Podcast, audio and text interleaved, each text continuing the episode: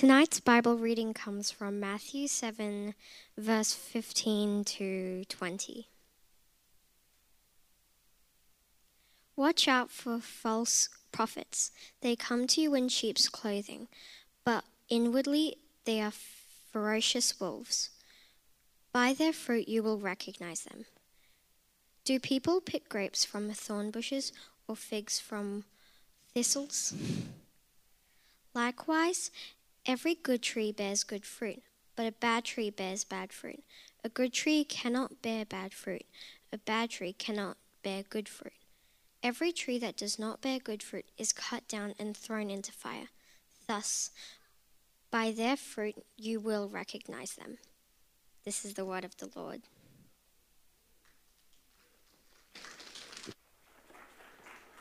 Next generation.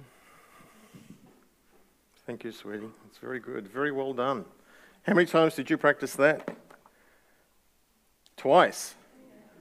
Yeah. Liar. Isn't that good? I think I've told you before, but it doesn't matter. It's so many years ago now. The very first church I was ever the pastor of was Seaforth Baptist Church in Sydney. And when Rhonda and I were there, in our time there was a young guy whose name was... starts with A... I think it starts with A. Anyway, it doesn't matter. He was a young guy. He was 9. And he wanted to join our music team. We didn't have a big music team. We had 3 or 4 musicians or something. 9. He played the violin. And he just was gifted. And he was still learning it. And we said yes. We went back to the church about 10, 12 years later on an anniversary. He was still there, still serving, and still playing the violin. It was a wonderful... endorsement of saying yes to him, 10, 12 years ago. And so, Annalise, in 12 years from now, you will still be reading the Bible.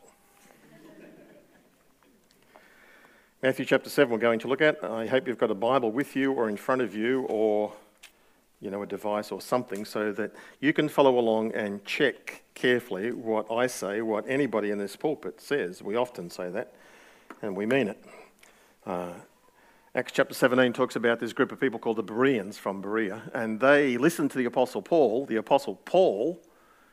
and they opened their Bibles to see if what he was saying was true.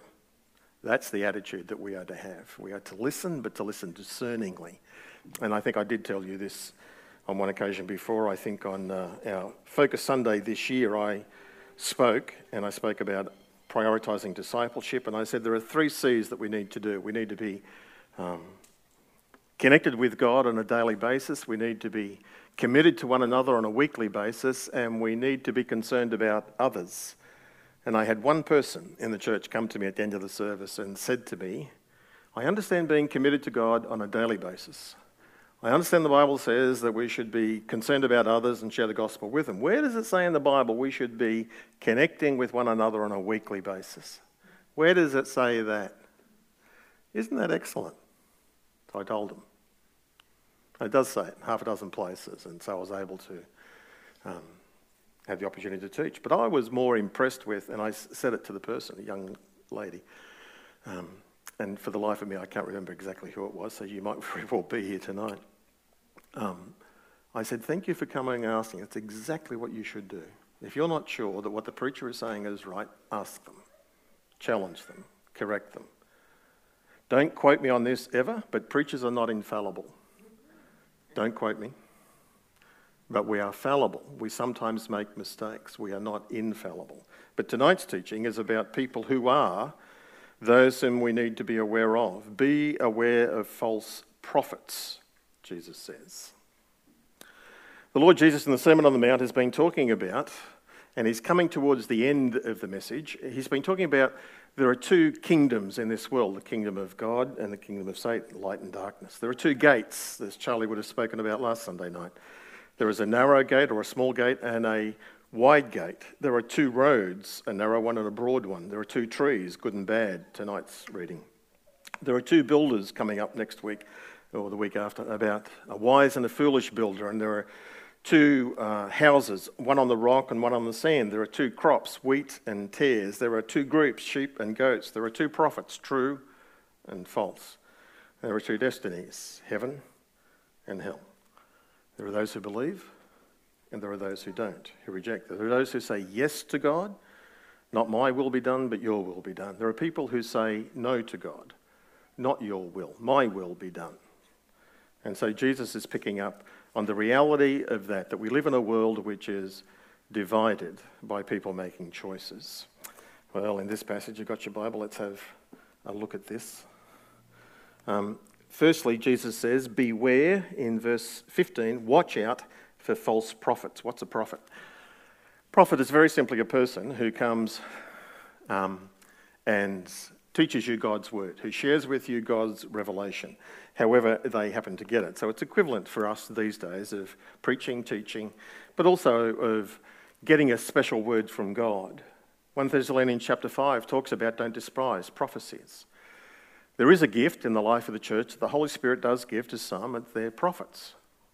It's where they hear from God something that they think is for the church. If you have that gift, or if you're on the receiving end of that gift, then the New Testament prophet is a person who is not infallible. So they should always hold it humbly. They should say, I think God might be saying this. You check it out. You examine it. If you think this is true or not true for you, then that's okay. My job is simply to share with you what I've heard from God. That's the prophet. But they're also false prophets. They have always existed, and they always will exist, in our world and through our church history. There are false prophets, false teachers. In fact, one day, and there have been, and there will be increasingly, false Christs. People actually claiming to be Jesus himself. That's coming as we get nearer towards the end. Jesus says, Matthew 24, later on in this gospel, that there will be many false prophets will arise and will deceive many. You might be aware of some faulty, false teachers of God's word, whether on the internet or on TV or in churches today. It's interesting that after Jesus told us the parable of the sower, of sower scattering seed and people responding to it in various ways, immediately follows that with a parable about the wheat and the tares, the wheat and the weeds, where the weed looks like the wheat, where one is true and one is false, sown by the evil one. That's his strategy. Satan has discovered over the course of the millennia that it's far more effective to counterfeit truth rather than to simply straight openly deny it.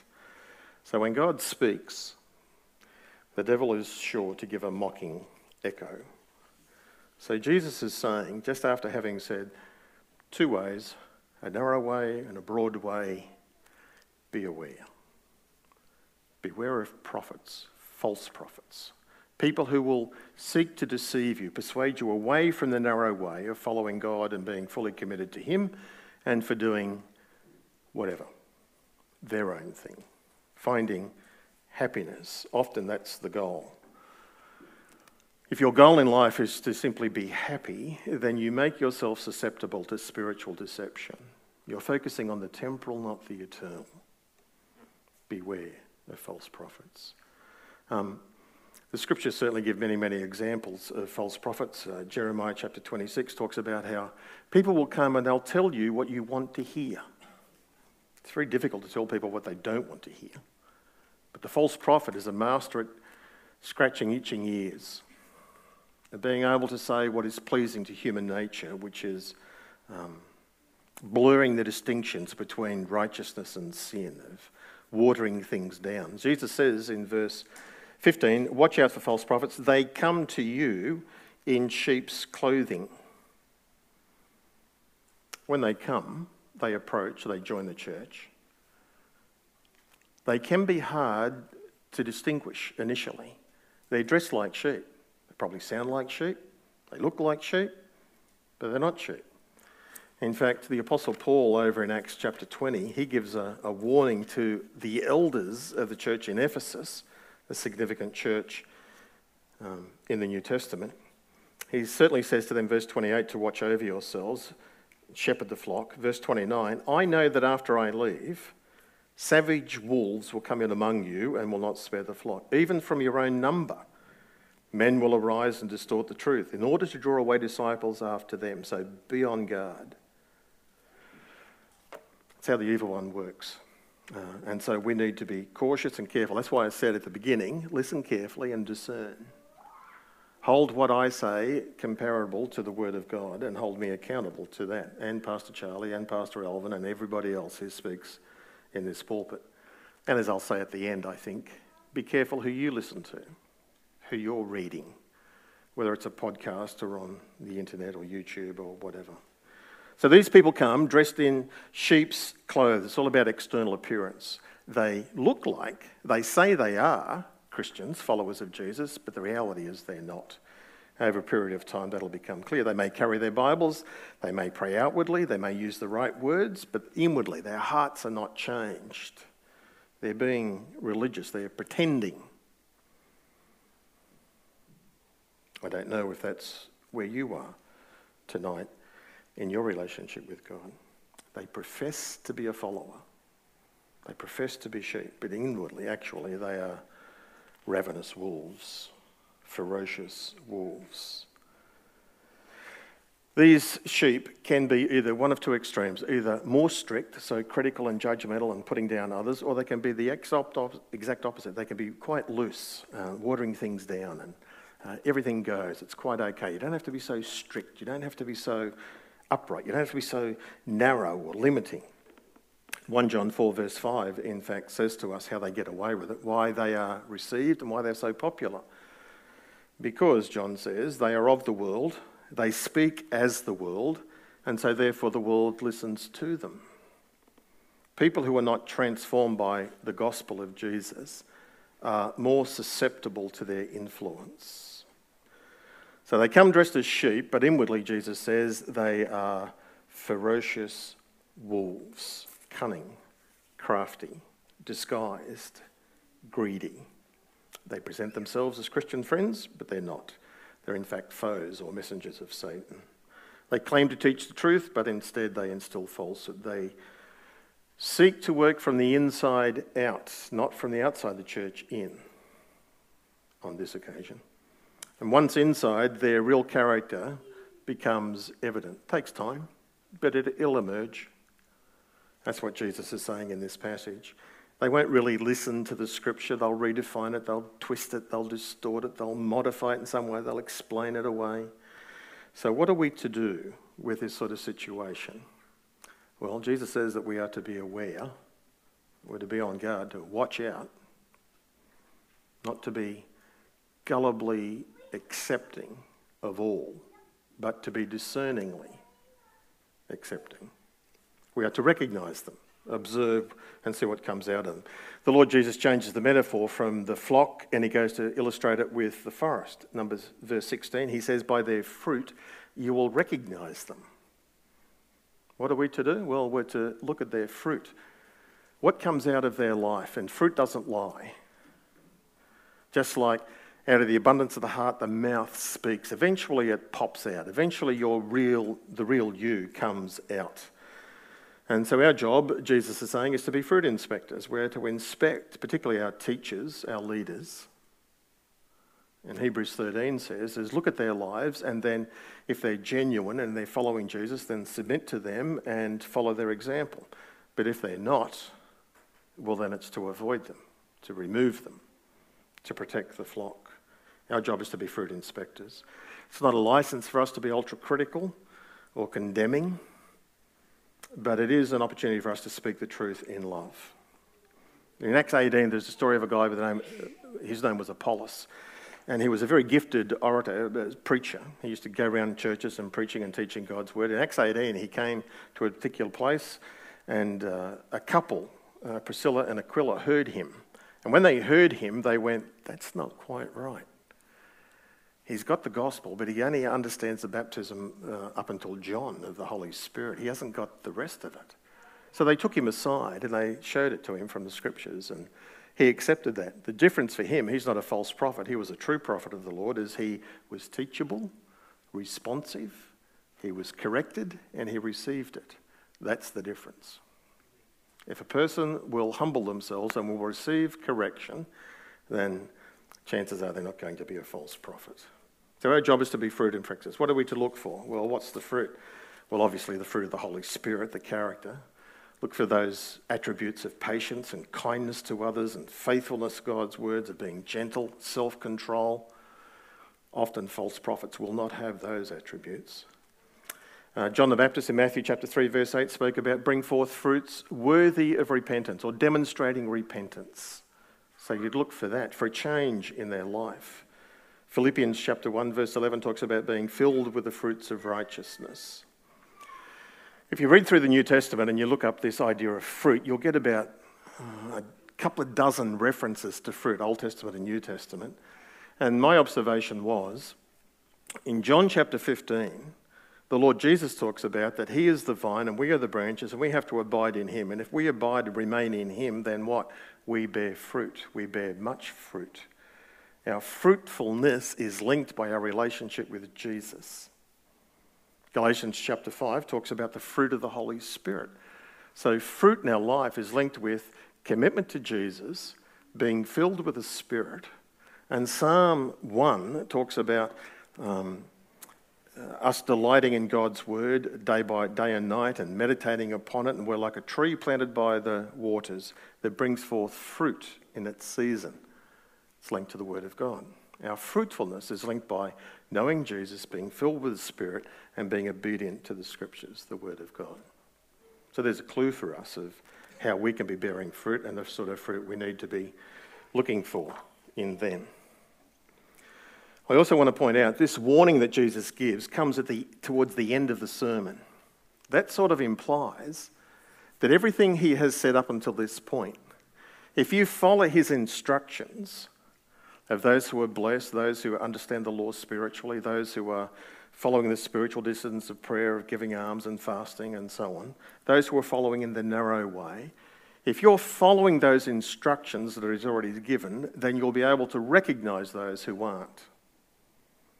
If you're on the narrow way, then you'll recognise those who are on the broad way. It'll become clear and obvious to you. The Lord Jesus says in John 7, verse 17, if anyone chooses to do the will of God, that's something we should do. Even before you know what the will of God is, Lord, whatever your will is, I'm going to do it. I will do it. Jesus says, if anyone chooses to do the will of God, they will know whether the teaching is from God or not. It's interesting, isn't it?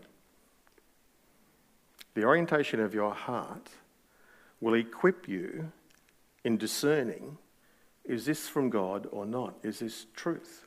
And it's the beginning of this, it begins with this, Lord, I submit to you, I surrender to you, I will do whatever your will is. To them, God will reveal his will. And you will have this inner witness that this is true. This is what God is saying to me. And it won't be a fleeting thing. It'll be a deep, determined commitment to be fully obedient to him. I wanted to share this with you tonight too. This is, I think, a challenging word. Spiritual discernment, for us as followers of the Lord Jesus, accompanies the new birth. If you've been born again, if you've come to the Lord Jesus and repented and received him, if you confess him to be your Lord, then you've been transferred from the kingdom of darkness to the kingdom of light. Now you are in the kingdom of light, then now you will be able to perceive things that once were hidden from you. So it comes with being born again, it comes with our conversion, and yet it's also true that there are degrees of light. And so now, having been born again and transferred to the light, we now have an increasing spiritual understanding. We don't have it all, it's a journey, but it's increasing. And the closer we walk with him, the more clarity we will see and discern truth and that which is not truth. That you'll be able to discern false prophets as you remain close to him. If you don't remain close to him, then you will sort of drift back into the shadows and your discernment levels will be less. How do we get to do that? Well, by practicing those daily disciplines of time alone with him, reading his word, listening to him, obeying him. The author of Hebrews in chapter 5 says this. We've got a lot to say to you, but it's hard to make it clear to you because you no longer try to understand it. They've drifted spiritually. I Once they followed very closely, but now they drifted back into the shadows, if you like.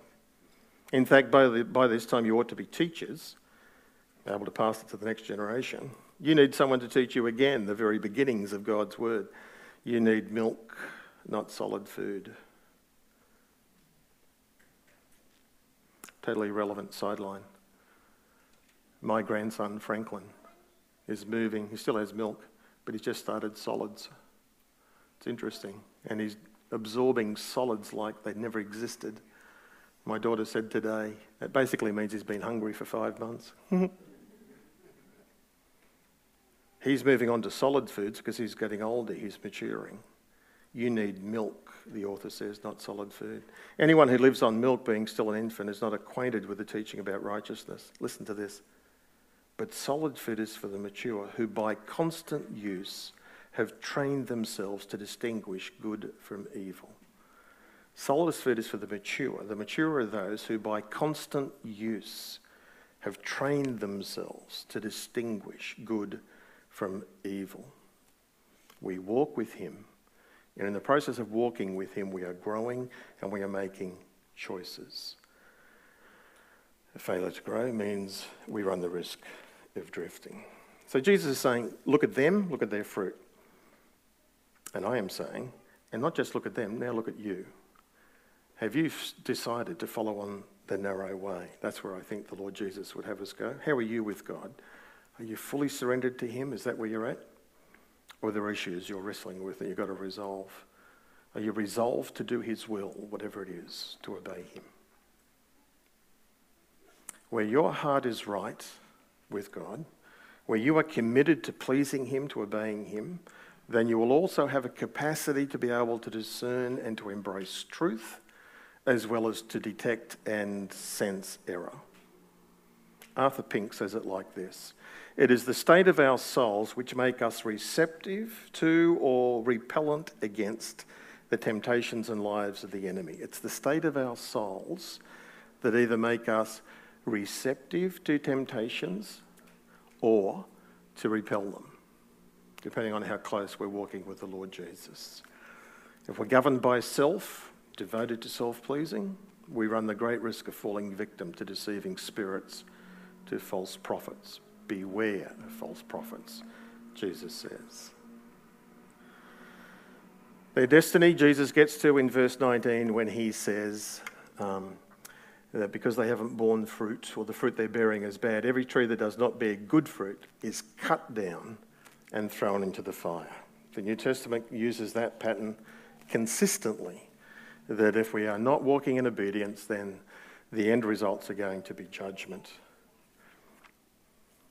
There is another parable that Jesus told in Luke chapter 13, and it's associated with this, and it gives a balance to that statement. In Luke chapter 13 and verses 6 to 9, Jesus says, a man had a fig tree growing in his vineyard, and he went to look for fruit on it, but he didn't find any. So he said to the man who took care of the vineyard, for 3 years now I've been coming to look for fruit on this fig tree, and I haven't found any. Cut it down. Why should it occupy the ground anymore?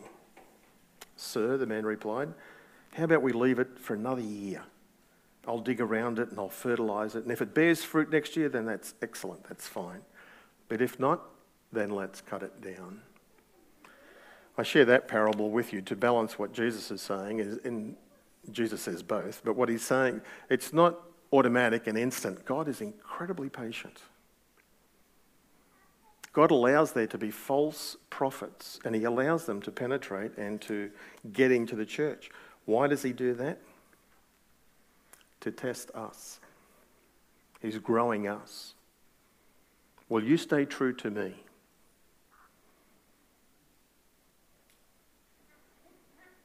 And so that parable, second parable, Jesus says, let's give him a year. Let's give him a bit more time and see if there is fruit that will come.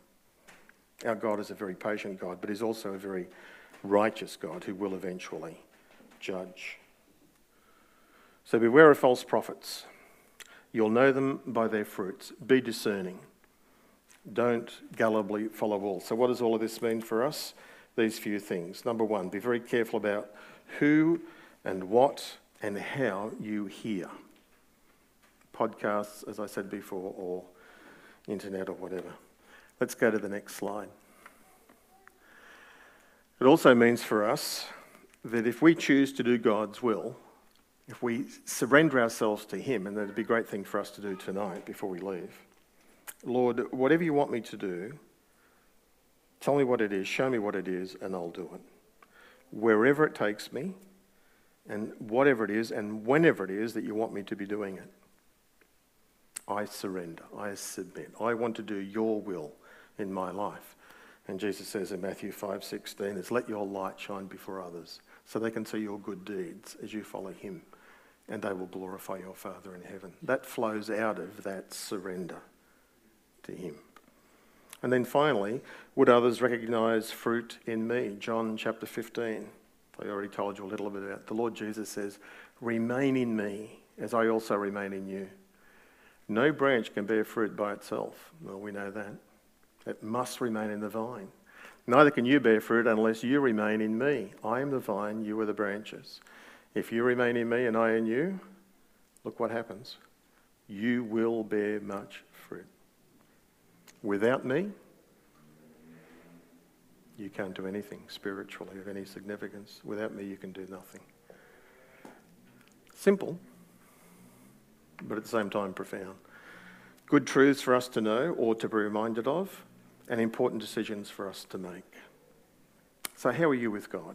Where are you with God? How about we take some time now, just a couple of minutes, and if you bow your head, close your eyes, whatever is helpful for you, just quietly think and meditate. Answer the question in your own heart, your own mind, before God.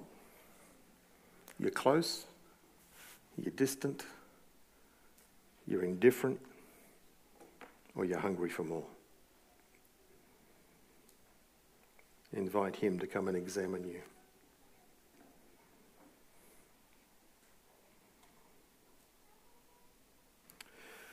That's always the most important decision, for him to be Lord of your life. For those of you who are willing to, who have made that decision, are you willing to surrender fully to him, to choose to do whatever it is he wants you to do, whatever, whenever, and wherever?